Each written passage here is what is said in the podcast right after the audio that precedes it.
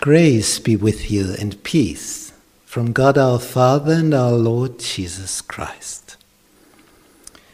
We are going to study the book of the prophet Isaiah, lesson 3. When your world is falling apart. Wednesday, sign of a son.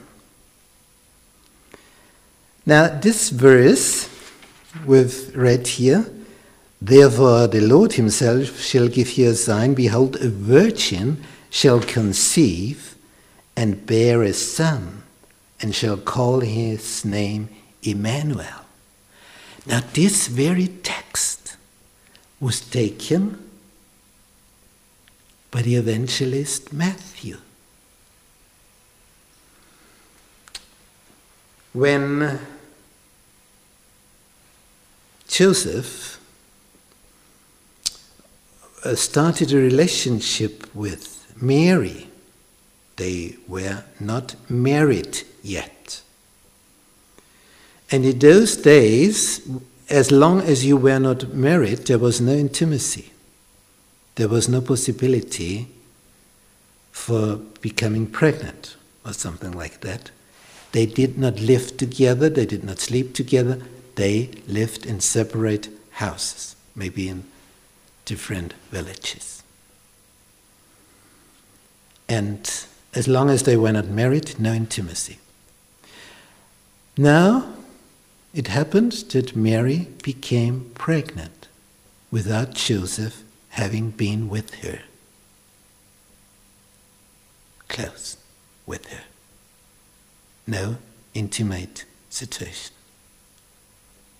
So he was shocked. He knew if she is pregnant, it is not because of me.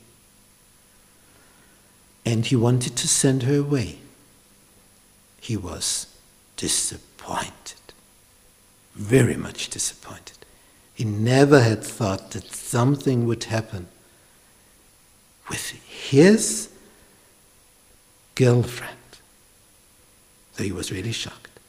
But then an angel came to him during the night and told him, Do you know who's the Father?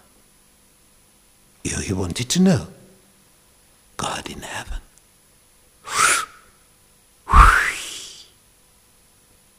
God in heaven. Wow. Imagine God in heaven. And he was ordered to take Mary to him, that he should marry her. And it is said he did not touch her. He was, he was so, so honored. His wife would be the mother of the Messiah, the angel had told him. God with us, Emmanuel. And from this story, there's a double fulfillment. The virgin shall conceive and she shall bear a son. In those days, in the 8th century before Christ, it was fulfilled. She became pregnant. And before the little one was able to choose good or evil, God said, These two mighty kings, they will be no more danger for you. Trust in your God. I will take care of that. This was the fulfillment in those days. And then another fulfillment with Mary and her Father in heaven. She became pregnant of the Holy Spirit. And Joseph was the earthly father, but Jesus' real father, he was in heaven. Ah, what a verse! And Matthew, the evangelist, he took this verse, reminded by the Holy Spirit, to write it there in his gospel to show look, it was already prophesied. It would happen. And it happens. The virgin will conceive and she will bear a son. God with us. Emmanuel.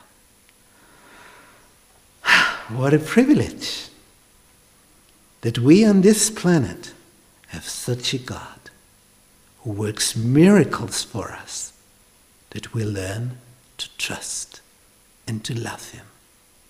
That's His aim with us.